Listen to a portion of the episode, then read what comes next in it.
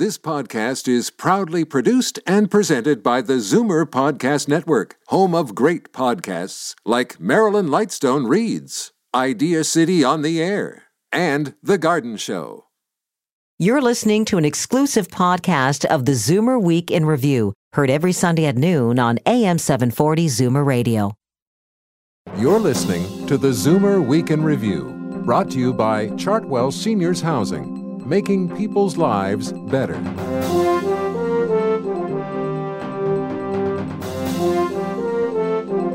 Good afternoon and welcome to the Zoomer Week in Review, all things Zoomer worldwide. I'm Libby Znaimer. Uh, it's very likely that a, that a good number of these prescriptions aren't really necessary. That's Dr. David Juurlink, the co author of a recent report that found a huge percentage of seniors in Ontario's nursing homes are on a powerful mix of antipsychotics and sedatives.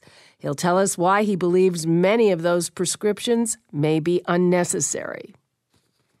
Plus, this week, Toronto celebrity chef Susur Lee opened his newest restaurant. Luckee will bring a new take on China's old world cuisine to the modern setting of Toronto's Soho Metropolitan Hotel. I'll go behind the scenes with the chef later on. But first, here are your Zoomer headlines from around the world. This week, the federal government pitched a new kind of pension plan. It's proposing what it calls a target benefit plan for crown corporations and federally regulated workers. Kevin Sorenson, Minister of State for Finance, told the Economic Club of Canada in Toronto the voluntary plan would allow employers and employees to adjust benefits and contributions in times of surplus or deficit. Susan Eng is the Vice President of Advocacy for CARP, a new vision of aging, and she thinks there may be a hidden agenda we wonder if there's some kind of hidden agenda and targeting uh, crown corporations like the CBC or Canada Post. They went out of the way to mention that those types of corporations would, in fact, be affected, uh, though the four core civil service would not be. So, are they inviting them to switch their plans from defined benefits to target benefits? I don't know. They should answer that. Surfing the net may help prevent depression as we age. A new U.S. study suggests when older Americans regularly spend time online, they're about a third less likely to suffer from depression compared with peers who don't use the internet. Researchers say the largest benefit was for people who live alone, suggesting that it's about connecting with others and eliminating isolation and loneliness. Cholesterol lowering statins appear to be giving patients a license to overeat. A study based on 10 years of American data shows calorie and fat intake increased among statin users during the decade. The authors say it's an indication that many patients might be abandoning heart healthy lifestyles and assuming that drugs alone will do the trick. They say the goals of statin treatment should be to help patients achieve benefits unattainable by other methods and not to, quote, empower them to put butter on their steak. And finally, this week we said goodbye to Herb Gray, a former Deputy Prime Minister and Canada's first Jewish federal cabinet minister. Gray was elected to Parliament for the first time in 1962. He served the district of Windsor West for almost four decades, making him one of the longest serving MPs in Canadian history. Gray retired from federal politics in 2002. He went on to spend eight years as the Canadian chair of the International Joint Commission of Canada and the United States. In 2008, he became Carleton University's 10th chancellor. He was a companion of the Order of Canada and received numerous accolades from universities, governments, and community organizations. Herb Gray was 82. I'm Libby Znaimer, and those are your Zoomer headlines from around the world. It's a shocking revelation that will worry everyone with a loved one in a nursing home. Nearly 40% of the residents in long term care are on powerful antipsychotic drugs, many of them in combination with sedatives. Dr. David Juurlink compiled those startling numbers for the Ontario government, and I reached him in his office at Sunnybrook Health Sciences. As a physician uh, who works at Sunnybrook, I often have patients come to me from long-term care, and they are frequently on uh, antipsychotics. But I think the overall numbers really here were quite quite striking, especially in the younger people. So in the in the 65 to 79 year group, you know, almost half of those people collectively were on one of these drugs. Do you have a theory about why that is?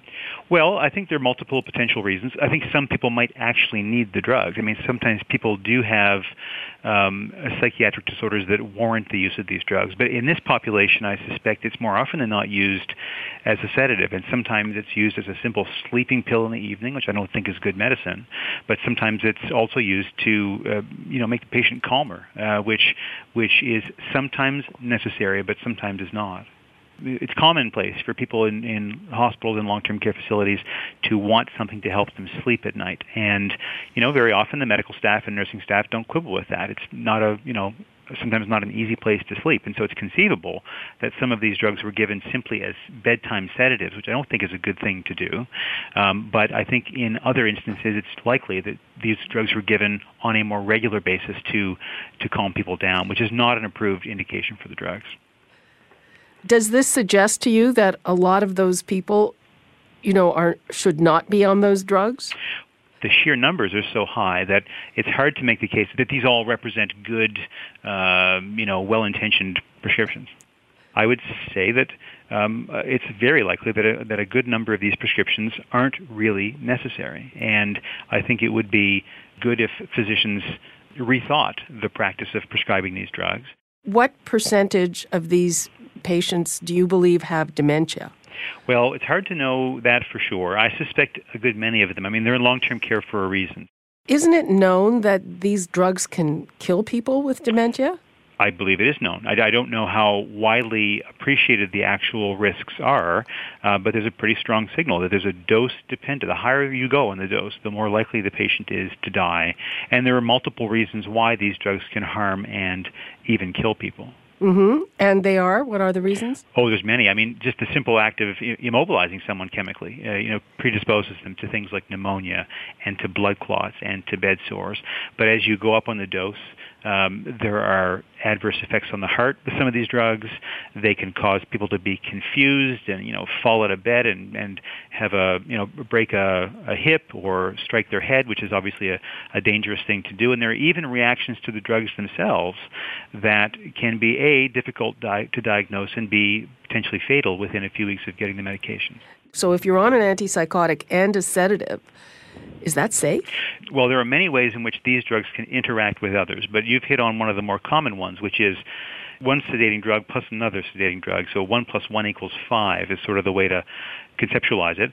And I think it sometimes is not safe to me, this is very worrying because when it comes to older people, we all know that a fall can be deadly or it can initiate a real downward spiral. You're exactly right. I mean, I, I, that's welcome to my practice. I see these patients come to the hospital with their falls, and even if they don't break something, or even if they don't bleed into their head after striking it, they often have a lot of pain, and that can land somebody in the hospital for a week or two, eh, which has its own complications.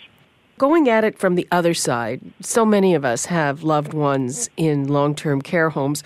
So, what should the families do? What kind of a role should we play when our loved ones get a prescription? We're quite good at starting medications. Um, we are not as good as we could be at stopping medications, which I think could, frankly, happen to a lot of these patients with very little harm and perhaps a good bit of uh, good being done. I have seen it firsthand where patients are on these drugs on them for a long time. They come to the hospital, they're under my care, and we stop the medications, and you will often see a perceptible improvement in the person's cognition. Uh, and that's a valuable thing. Okay. On that note, we'll wrap things up. Dr. David Juurlink, thank you so much. You're welcome. I'm Libby Znaimer, and this is the Zoomer Weekend Review.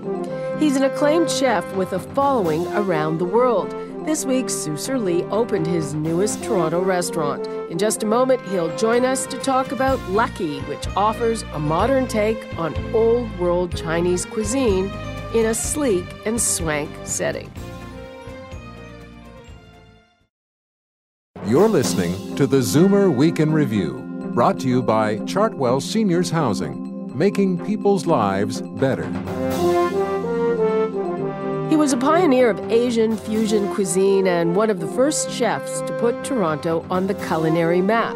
Now, world renowned chef Susur Lee has launched a new restaurant, offering updated takes on traditional dishes from the Guangzhou, Hunan, and Sichuan regions, as well as haute dim sum.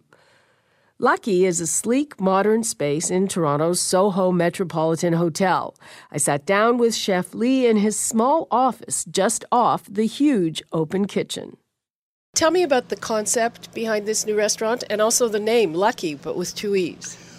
It reminded me of the really old school Chinese restaurant, but modern with a with a with an English name.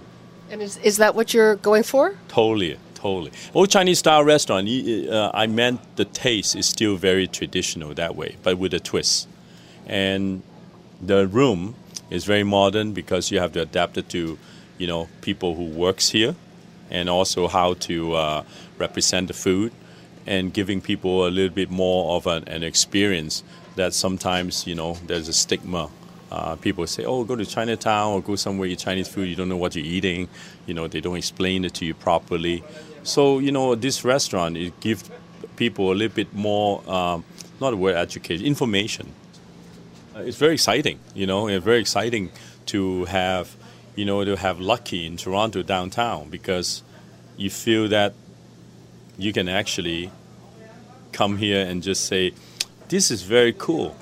But I still love love the t- traditional taste of Chinese food. This is real stuff, and that's why I keep hearing from people. And another thing is, oh, I'm not scared to order anymore.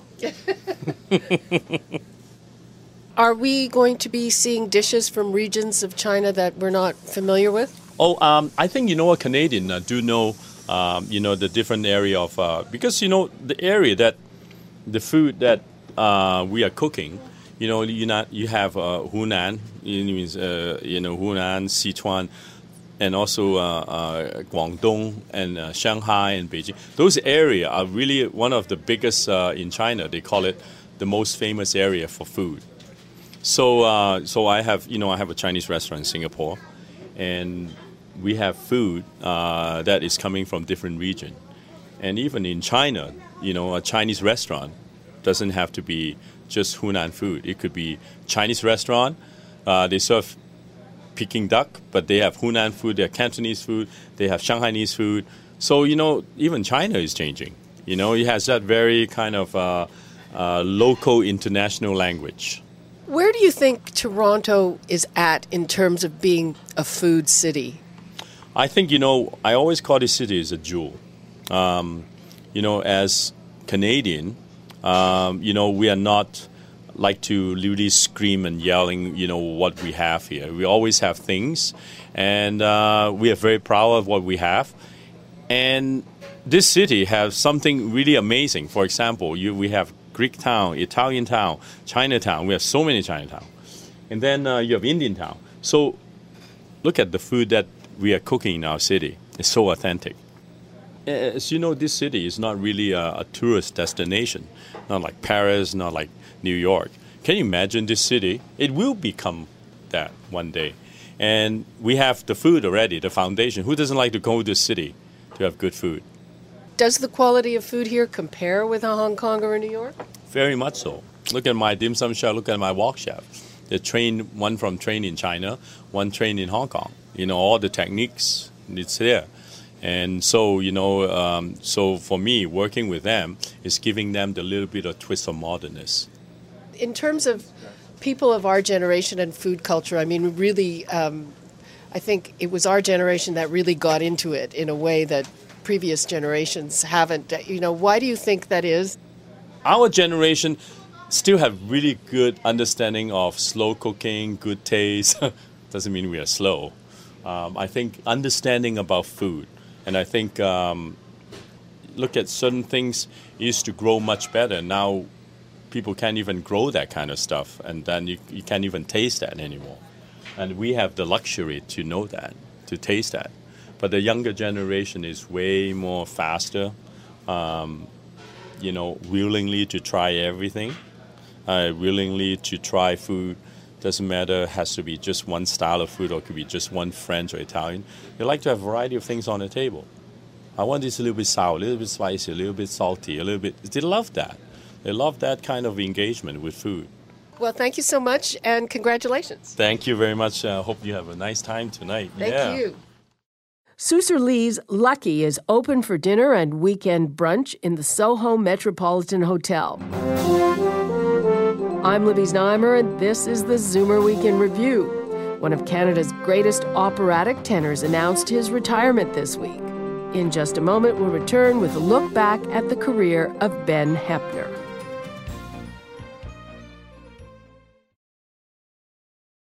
You're listening to the Zoomer Week in Review, brought to you by Chartwell Seniors Housing, making people's lives better. Welcome back to the Zoomer Week in Review, all things Zoomer worldwide. I'm Libby Znaimer. It's time for your International Arts Datebook tips for those of you who are jetting around the world. Here's Jane Brown. In New York City, Remembering Lenny is a tribute to Leonard Bernstein.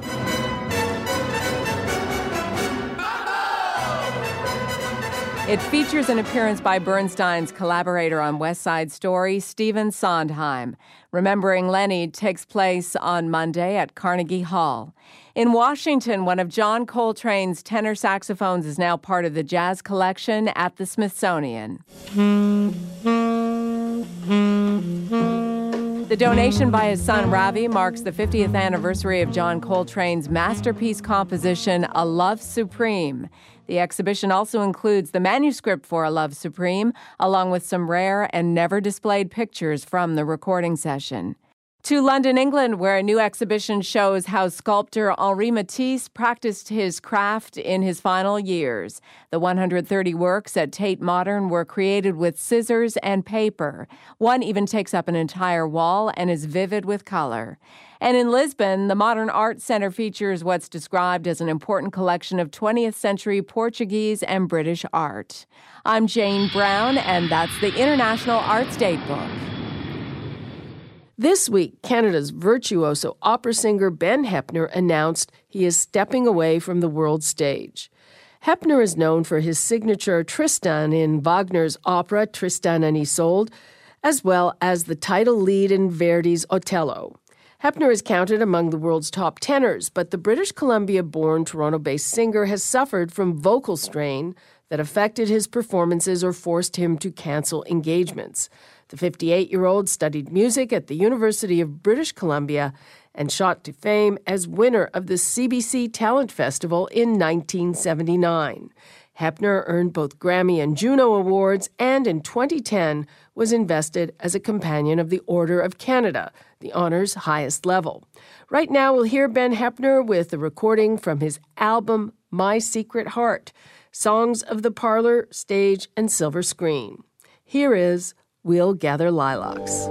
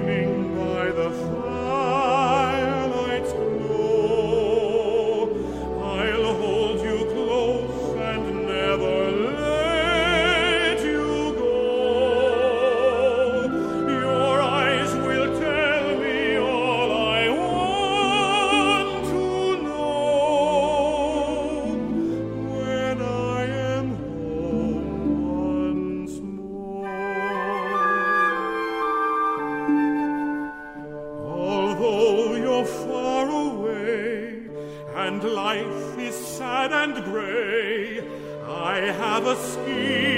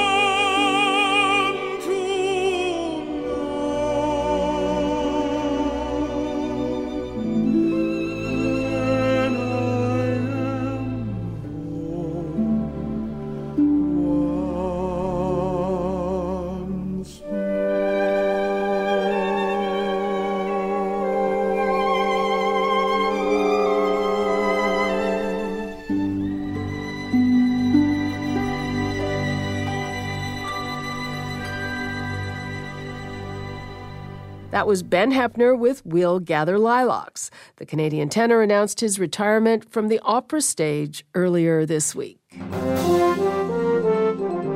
And that brings us to the end of another edition of the Zoomer Week in Review. I'm Libby Znaimer. Thank you so much for joining me today. Please come back next week when we'll tell you how to decode medical slang with Dr. Brian Goldman. You've been listening to the Zoomer Week in Review, produced by MZ Media Limited. Executive producer Moses Znaimer. Produced by Paul Thomas. Program director John Vandreel. This has been an exclusive podcast of the Zoomer Week in Review, heard every Sunday at noon on AM 740 Zoomer Radio. This podcast is proudly produced and presented by the Zoomer Podcast Network, home of great podcasts like Marilyn Lightstone Reads, Idea City on the Air, and The Garden Show.